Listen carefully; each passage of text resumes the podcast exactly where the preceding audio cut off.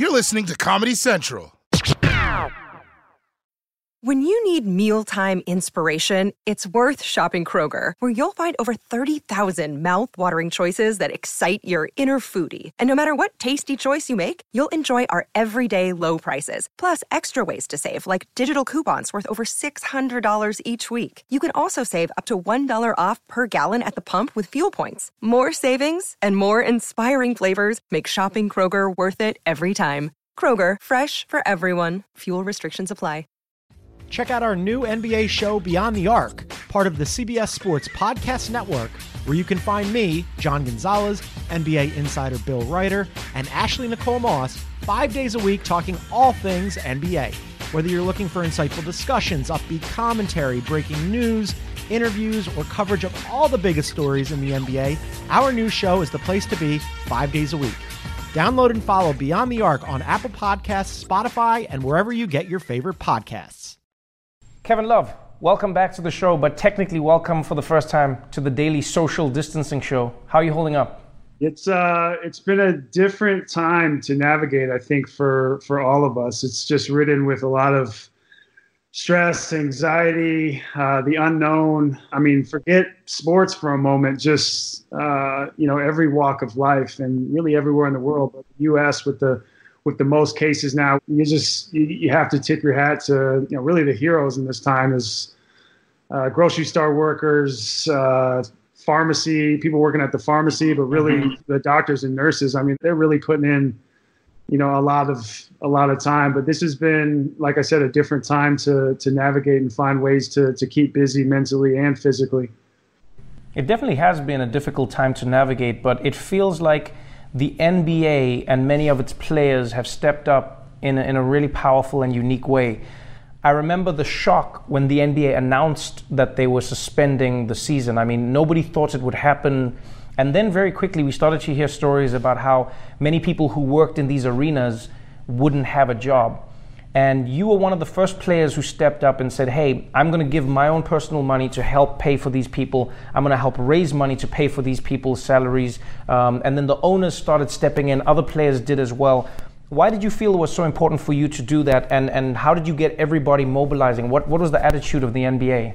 Yeah, well, it was about, uh, I guess Wednesday would be three weeks, um, you know, since that night in Oklahoma City when it was the Jazz versus. Uh, OKC, and you know, I woke up the next day just just thinking about um, you know, kind of like I mentioned, the the stress and anxiety of this time, and not knowing when or if uh, these people and these families are going to be able to to put food on their table. I mean, a lot of these people mm-hmm. are living paycheck to paycheck, and these are people that are a part of not only my story but the Cavs organization. Um, and you start to develop a, a, first name basis and first name relationship with these with these people and start to you know ask about their family and you see them when you come into the arena see them when you leave the arena. So I thought it was important to just take care of people that you know have taken care of me so long and are and are part of my story honestly on and off the floor.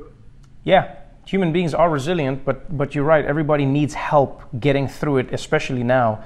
Um, one of the things I've always appreciated about you is how open you've been in discussing anxiety, depression, you know, um, opening up that conversation in the NBA and then getting people more comfortable speaking about how to deal with these issues in society.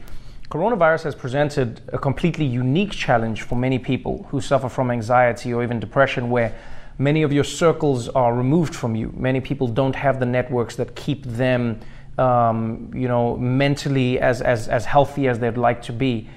What have you been doing d- during this period, and what advice would you give people out there who go, Kevin, I, I, I'm not coping, and it feels like this is triggering everything that, that gets me to the place I don't want to be in?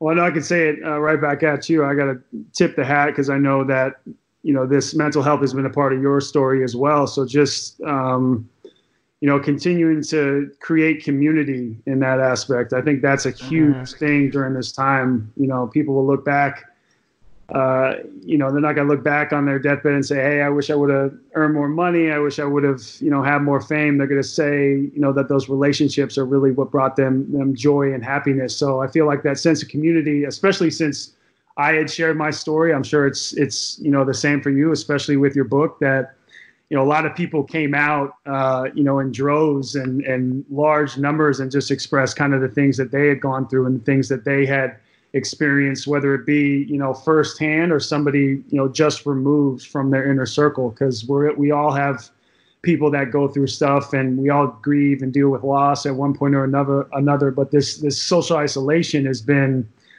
uh, speaking of navigating this time, very, very different. I done right. a, at NBA All-Star I'd done a panel with uh, Giannis and Chris Paul, uh, Mike Wilbon, and, and, President Obama, and he had he had brought something up to me that it's such a social issue. Like during this time, especially when it comes to mental health and depression and anxiety, that uh, it's the isolation and it's the loneliness that is yeah. yeah. so devastating yeah. during this time. And I, I that that really stuck with me when he said that because I think that's sometimes lost on people. And I'm I'm fortunate to have a lot of great friends in my life and and be able to you know talk with people like you that can scale up this message and you know allow people to uh, you know further these conversations. But that loneliness part of it is is is you know very very scary. And uh, i think it's it's important for people to know it's normal to feel this way. Right. Let me ask you this before i let you go. Um, everyone is wondering how the nba is going to come back if and when it comes back for this season. People are hoping the NBA can kick off in maybe late May, maybe June, maybe July. Everyone knows that means the season is going to be compressed, but the NBA has said they want a champion. So, would you rather have it that the season just becomes really short and it's almost like a playoffs to a playoffs?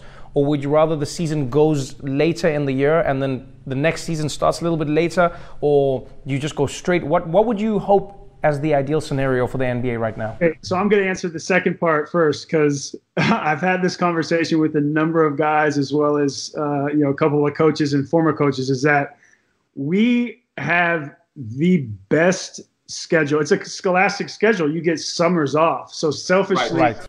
selfishly, and I've done it for what 25 years now of organized basketball. Is that we've always had that schedule where it's been you know September and October through if you go all the way to the finals it's through June and then we get the summers off. So we have it really good and that doesn't that's not lost on any of us. And obviously draw you know drastic times drastic measures but you know we would like to keep the same schedule 82 games. But I, I would see a situation where because guys might come in a little out of shape and don't know how to get through this time because it is new mm-hmm, mm-hmm. that they will then uh, you know, have like a two week training camp, play 10 games, and then it'll go into some sort of a, a playoff scenario. But I don't know if they'll play seven games or they'll play a five game series that we haven't seen right, in a long time, and then they'll have the finals. But I do think because we've had so many of these sports taken away from us that the ratings will be incredibly high and it'll be you know in, in basketball how it is it'll be anybody's game anybody's championship so as a, as a fan myself that'll be fun to watch well, Kevin, thank you so much for your time, man. I hope you uh, keep in shape and uh, stay safe out there, man. Good luck to you, and uh, hopefully we'll be seeing you on the court sooner than later. All right, likewise. Thanks, buddy. The Daily Show with Trevor Noah, Ears Edition. Watch The Daily Show weeknights at 11, 10 Central on Comedy Central and the Comedy Central app. Watch full episodes and videos at thedailyshow.com. Follow us on Facebook, Twitter, and Instagram, and subscribe to The Daily Show on YouTube for exclusive content and more. Check out our new NBA show, Beyond the Arc, part of the CBS Sports Podcast Network where you can find me, John Gonzalez, NBA insider Bill Reiter, and Ashley Nicole Moss five days a week talking all things NBA.